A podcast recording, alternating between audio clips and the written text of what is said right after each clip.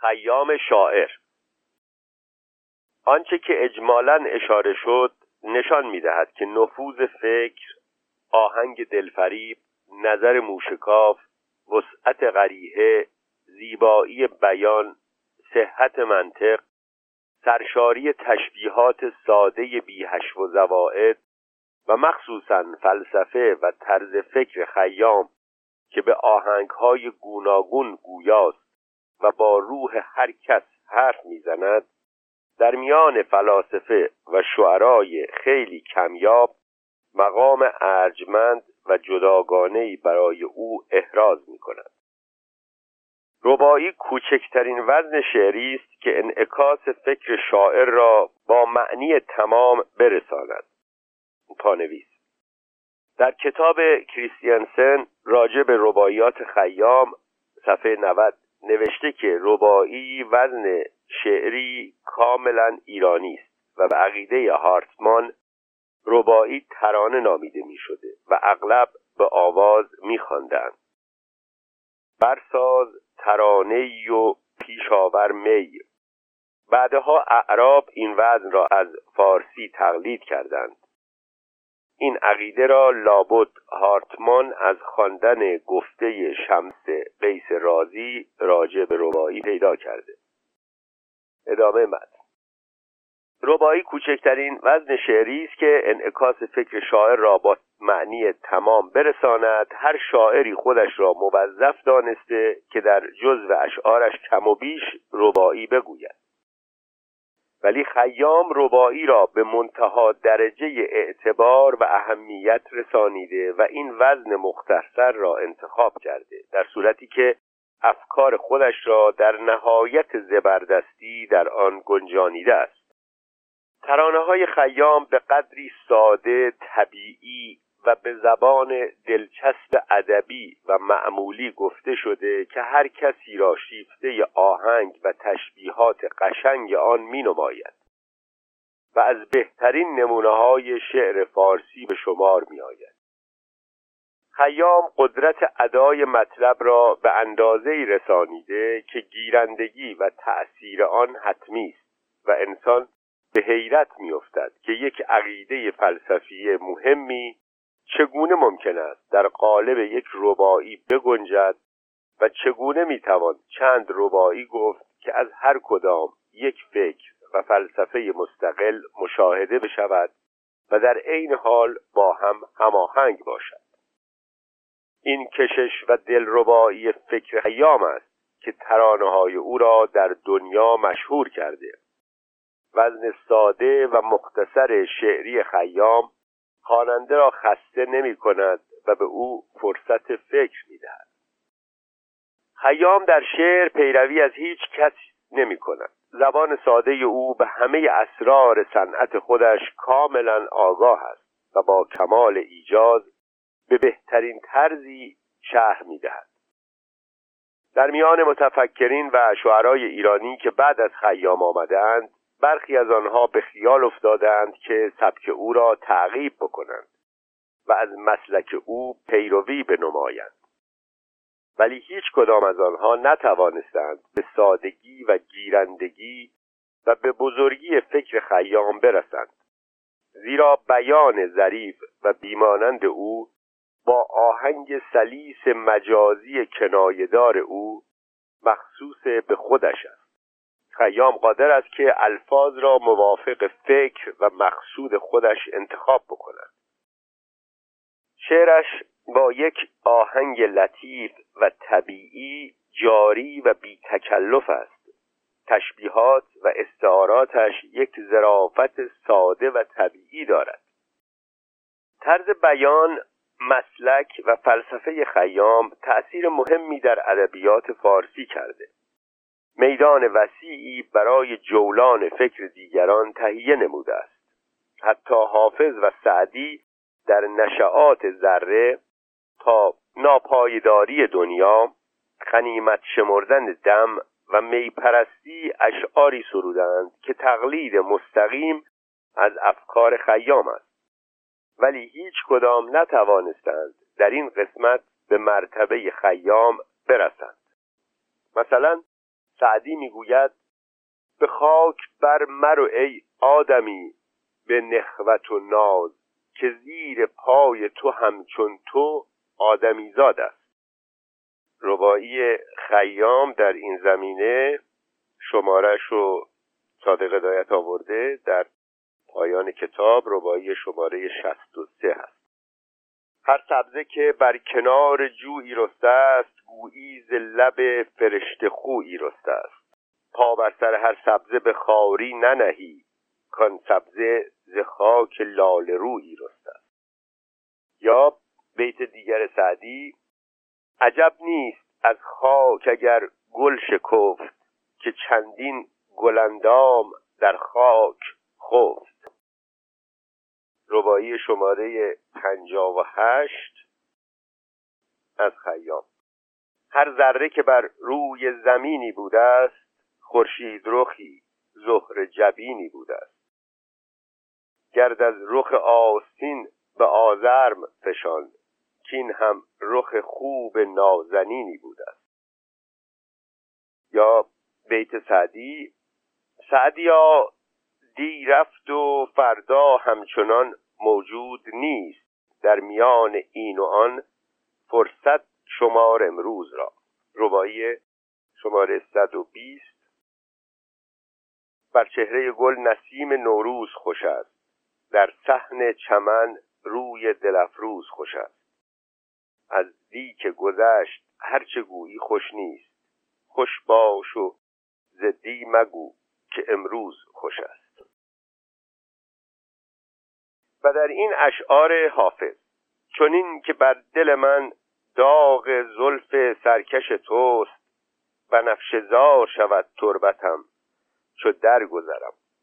رباعی شماره 63 خیام: هر سبزه که بر کنار جویی رسته است، که قبلا هم خونده شد در مورد اون بیت سعدی. بیت بعدی حافظ: هر وقت خوش که دست دهد مغتنم شمار، کس را وقوف نیست که انجام کار چیست. رباعی شماره 112 خیام: چون عهده نمی شود کسی فردا را، حالی خوش کن تو این دل سودا را.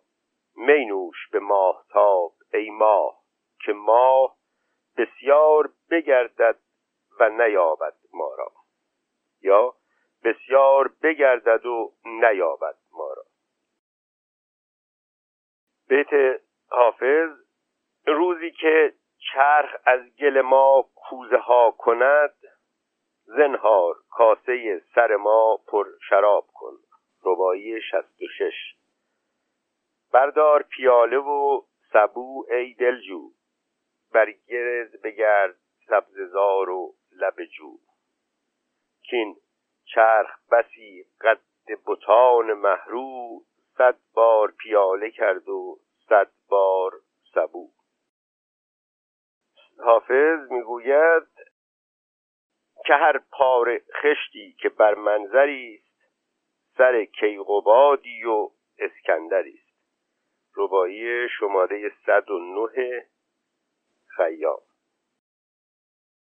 شادی به طلب که حاصل عمر دمی است، هر ذره ز خاک کیقبادی و جمی است.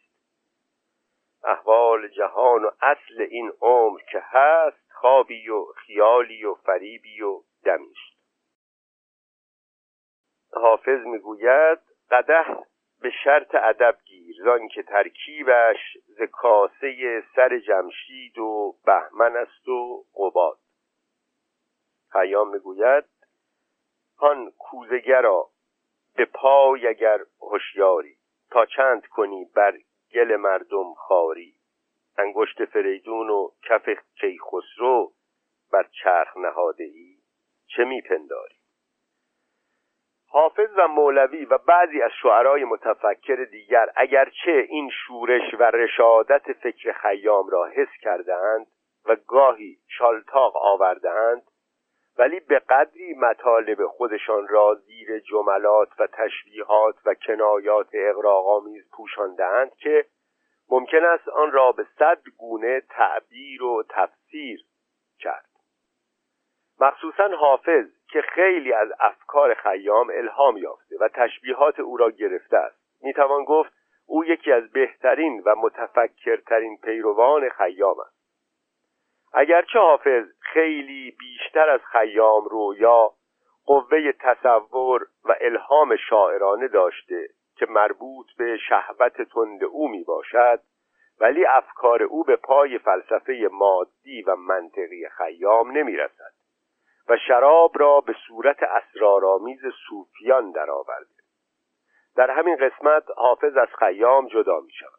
مثلا شراب حافظ اگرچه در بعضی جاها به طور واضح همان آب انگور است، ولی به قدری زیر اصطلاحات صوفیانه پوشیده شده که اجازه تعبیر را می دهد و یک نوع تصوف می شود از آن استنباط کرد. ولی خیام احتیاج به پرده پوشی و رمزر اشاره ندارد. افکارش را صاف و پوسکنده می گوید. همین لحن ساده، بی‌پروا و صراحت لهجه او را از سایر شعرای آزادفکر متمایز می‌کند. مثلا این اشعار حافظ به خوبی جنبه صوفی و رؤیای شدید او را می‌رساند. این همه عکس می و نقش و نگارین که نمود، یک فروغ رخ ساقی است که در جام افتاد. یا ما در پیاله عکس رخ یار دیده ایم، ای بی خبر ز لذت شرب مدام ما. حافظ نیز به زهاد حمله می کند، ولی چقدر با خیام فرق دارد. راز درون پرده زرندان مست پرس، کین حال نیست زاهد عالی مقام را. حالان که خیام رباعی 85 میگوید: ای صاحب فتوا ز تو پرکارتریم، با این همه مستی ز تو هوشیارتریم. تو خون کسان خوری و ما خون رزان، انصاف بده کدام خونخوارتریم. خیلی با نزاکت‌تر و ترسوتر از خیام بهشت اشاره می کند.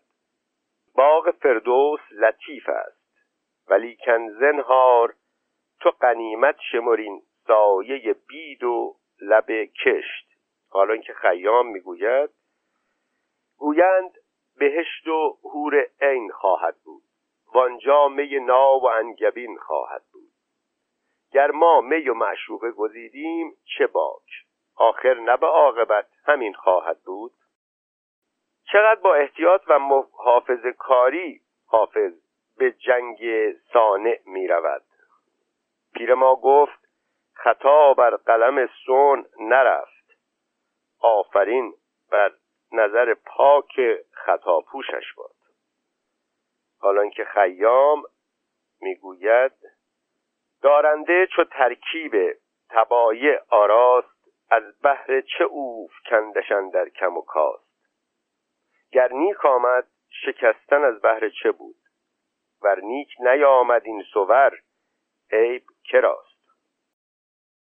شعرای دیگر نیز از خیام تبعیت کردند. حتی در اشعار صوفی کنایات خیام دیده می شود.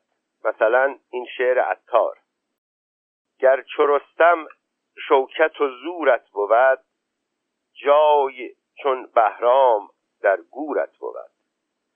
اشاره به رباعی آن قصر که بهرام در او جام گرفت، آهو بچه کرد و روبه هارام گرفت. بهرام که گور می گرفتی همه عمر، دیدی که چگونه گور بهرام گرفت. غزالی نیز مضمون خیام را استعمال می کند: چرخ فانوس خیالی عالمی حیران درو، مردمان چون صورت فانوس سرگردان درو. خیام میگوید: این چرخ فلک که ما در او حیرانیم، فانوس خیال از او مثالی دانیم. خورشید چراغدان و عالم فانوس، ما چون صوریم کاندر او گردانیم. بر طبق روایت اخبار العلماء، خیام را تکفیر می‌کنند، به مکه می‌رود و شاید سر راه خود خرابه تیزفون را دیده و این رباعی را گفته: آن قصر که بر چرخ همی زد پهلو و الی آخر. آیا خاقانی تمام قصیده معروف خود ایوان مدائن را از همین رباعی خیام الهام نشده؟ پانویز: از نوحه جغد الحق ماییم به درد سر، یا مصرع خاک در او بودی دیوار نگارستان، در قصیده مشهور خانه دل عبرتبین از دیده عبر کنهان ایوان مدائن را آینه عبرت دار. ادامه من: از همه تأثیرات و نفوذ خیام در ادبیات فارسی چیزی که مهمتر است رشادت فکری و آزادی است که ابداع کرده و گویا به قدرت قلم خودش آگاه بوده، چون در کتاب نوروزنامه صفحه 48 در فصل اندر یاد کردن قلم حکایتی می آورد که قلم را از تیغ برهنه مؤثرتر می داند و اینطور نتیجه می گیرد. و تأثیر قلم صلاح و فساد مملکت را کاری بزرگ است و خداوندان قلم را که معتمد باشند عزیز باید داشت. پایان نقل بود. تأثیر خیام در ادبیات انگلیس و آمریکا، تأثیر او در دنیای متمدن امروزه، همه اینها نشان می‌دهد که گفته‌های خیام با دیگران تا چه اندازه فرق دارد. خیام اگرچه سر و کار با ریاضیات و نجوم داشته، ولی این پیشه خشک مانع از تظاهر احساسات رقیق و لذت بردن از طبیعت و ذوق سرشار شعری او نشده و اغلب هنگام فراغت را به تفریح و ادبیات می‌گذرانیده. اگرچه ما بین منجمین مانند خواجه نصیر طوسی و غیره شاعر دیده شده و اشعاری به آنها منسوب است، ولی گفته‌های آنها با خیام زمین تا آسمان فرق دارد.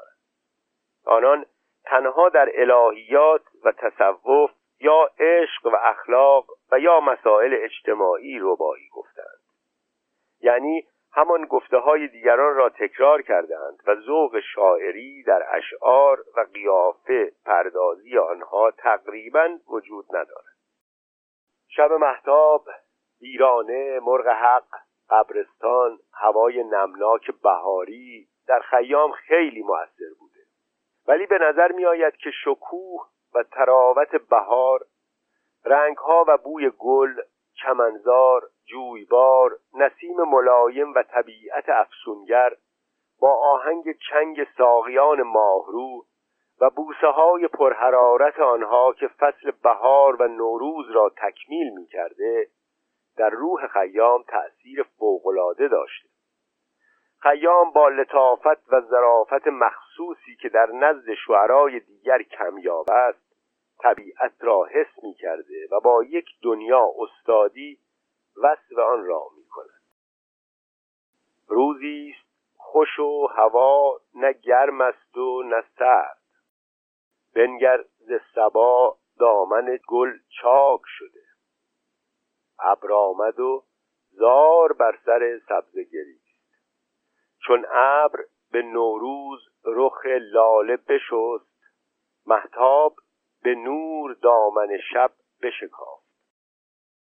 خیام در وصف طبیعت تا همان اندازه که احتیاج دارد با چند کلمه محیط و وضع را مجسم و محسوس می‌کند، آن هم در زمانی که شعر فارسی در زیر تأثیر تسلط عرب یک نوع لغت‌بازی و اظهار فضل و تملق‌گویی خشک و بی‌معنی شده بوده و شاعران کمیابی که ذوق طبیعی داشته‌اند برای یک برگ و یا یک قطره ژاله به قدری اغراق می‌گفتند که انسان را از طبیعت بیزار می‌کردند. این سادگی زبان خیام بر بزرگی مقام او می‌افزاید. نه تنها خیام به الفاظ ساده اکتفا کرده، بلکه در ترانه‌های خود استادی‌های دیگری نیز به کار برده که نظیر آن در نزد هیچ یک از شعرای ایران دیده نمی‌شود. او با کنایه و تمسخر لغات قلمبه آخوندی را گرفته و به خودشان پس داده. مثلا در این رباعی گویند بهشت و حور این خواهد بود، آنجا می ناب و انگبین خواهد بود. اول نقل قول کرده و اصطلاحات آخوندی را در وصف جنت به زبان خودشان شرح داده، بعد جواب می‌دهد. گر ما می و معشوقه گزیدیم چه باک، چون عاقبت کار همین خواهد بود. در این رباعی القاب ادبا و فضلا را به اصطلاح خودشان میگویند. آنان که محیط فضل و آداب شدند، در جمع کمال شمع اصحاب شدند، به زبان خودش القاب و ادعای آنها را خراب می‌کنند. ره زین شب تاریک نبردند به روز، گفتند فسانه‌ای و در خواب شدند. در جای دیگر لفظ پرده صوفیان را می آورد و بعد با تمسخر می گوید که پشت پرده اسرار عدم است. هست از پس پرده گفتگوی من و تو، چون پرده برافتد نه تو مانی و نه من. گاهی با لغت بازی می کند، ولی صنعت او چقدر با صنایع لوس و ساختگی بدیع فرق دارد. مثلا لغاتی که دو معنی را میرساند. بهرام که گور میگرفتی همه عمر، دیدی که چگونه گور بهرام گرفت. تقلید آواز فاخته که در ضمن به معنی کجا رفتند هم باشد، یک شاهکار زیرکی تسلط به زبان و ذوق را میرساند. دیدیم که بر کنگره اش فاخته ای بنشسته همی گفت که کو کو کو کو. در آخر بعضی از روایات قافیه تکرار شده. شاید به نظر بعضی فقر لغت و قافیه را برساند، مثل دنیا دیدی یا هر چه دیدی هیچ است، یا بنگر ز جهان چه طرف بربستم هیچ. ولی تمام تراژدی موضوع در همین تکرار کلمه هیچ جمع شده. چندین اثر فلسفی و علمی به زبان فارسی و عربی از خیام مانده، ولی آثار فلسفی و علمی او هرگز در میزان شهرتش دخالتی نداشته. خوشبختانه اخیراً یک رساله ادبی گرانبهایی از خیام به دست آمده، موسوم به نوروزنامه، که به سعی و اهتمام دوست عزیزم آقای مجتبی مینوی در تهران به چاپ رسید. این کتاب به فارسی ساده و بیمانندی نوشته شده که نشان می‌دهد اثر قلم توانای همان گوینده ترانه ها می باشد. نثر ادبی آن یکی از بهترین و سلیس‌ترین نمونه‌های نثر فارسی است و ساختمان جملات آن خیلی نزدیک به پهلوی می باشد و هیچ کدام از کتاب‌هایی که کم و بیش در آن دوره نوشته شده، از قبیل سیاستنامه و چهار مقاله و غیره، از حیث نثر و ارزش ادبی پای نوروزنامه نمی‌رسد. نگارنده موضوع کتاب خود را یکی از رسوم ملی ایران قدیم قرار داده که رابطه مستقیم با نجوم دارد و در آن خرافات نجومی و اعتقادات عامیانه و خواص اشیا را بر طبق نجوم و طب شرح می‌دهد. اگرچه این کتاب دستوری و به فراخور مقتضیات روز نوشته شده، ولی در خفای الفاظ آن همان موشکافی فکر، همان منطق محکم ریاضیدان، قوه تصور فوق‌العاده و کلام شیوای خیام وجود دارد و در گوشه و کنار به همان فلسفه علمی و مادی خیام که از دستش در رفته برمی‌خوریم. در این کتاب نه حرفی از عذاب آخرت است و نه از لذایذ جنت، نه یک شعر صوفی دیده می‌شود و نه از اخلاق و مذهب سخنی به میان می‌آید. در موضوع یک جشن باشکوه ایران، همان ایرانی که فاخته بالای گنبد ویرانش کوکو میگوید و بهرام و کاووس و نیشابور و توسش با خاک یکسان شده، از جشن آن دوره تعریف میکند و آداب و عادات آن را می‌ستاید. آیا میتوانیم در نسبت این کتاب به خیام شک بیاوریم؟ البته از قرائنی ممکن است، ولی بر فرض هم که از روی تصادف و یا تعمد این کتاب به خیام منسوب شده باشد، می توانیم بگوییم که نویسنده آن رابطه فکری با خیام داشته و در ردیف همان فیلسوف نیشابوری و به مقام ادبی و ذوقی او می رسیده. به هر حال تا زمانی که یک سند مهم تاریخی به دست نیامده که همین کتاب نوروزنامه را که در دست است به نویسنده مقدم بر خیام نسبت بدهد، هیچ گونه حدس و فرضی نمیتواند نسبت آن را از خیام سلب بکند. برعکس خیلی طبیعی است که روح سرکش و بیزار خیام آمیخته با زیبایی و ظرافت‌ها که از اعتقادات خشن زمان خودش سر خورده، در خرافات عامیانه یک سرچشمه تفریح و تنوع برای خودش پیدا بکند. سرتاسر کتاب میل ایرانی ساسانی، ذوق هنری عالی، ظرافت پرستی و حس تجمل معنوی را به یاد می‌آورد. نگارنده پرستش زیبایی را پیشه خودش نموده، همین زیبایی که در لغات و در آهنگ جملات او به خوبی پیداست. خیام شاعر، عالم و فیلسوف خودش را یک بار دیگر در این کتاب معرفی می‌کند. خیام نماینده ذوق خفه شده، روح شکنجه دیده و ترجمان ناله‌ها و شورش یک ایران بزرگ با شکوه و آباد قدیم است که در زیر فشار فکر زمخت سامی و استیلای عرب کم کم مسموم و ویران می‌شد.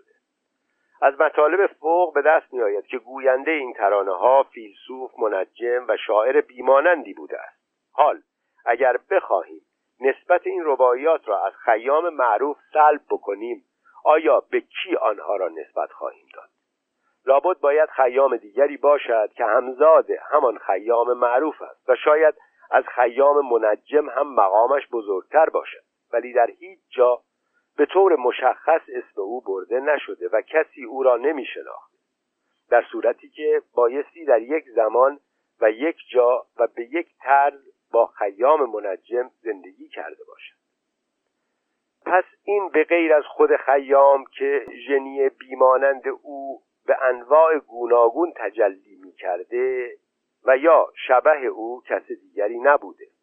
اصلا آیا کسی دیگری را به جز خیام سراغ داریم که بتواند این طور ترانه سرایی بکنند؟ چند قطعه شعر عربی از خیام مانده است، ولی از آنجایی که هیچ یک از شعرا نتوانستند آنها را به شعر فارسی به زبان خیام در بیاورند، از درج آنها چشم پوشید. بنا به خواهش دوست هنرمندم آقای درویش نقاش، این مقدمه را اجمالاً به ترانه‌های خیام نوشتم تا راهنمای تابلوهای ایشان بشود.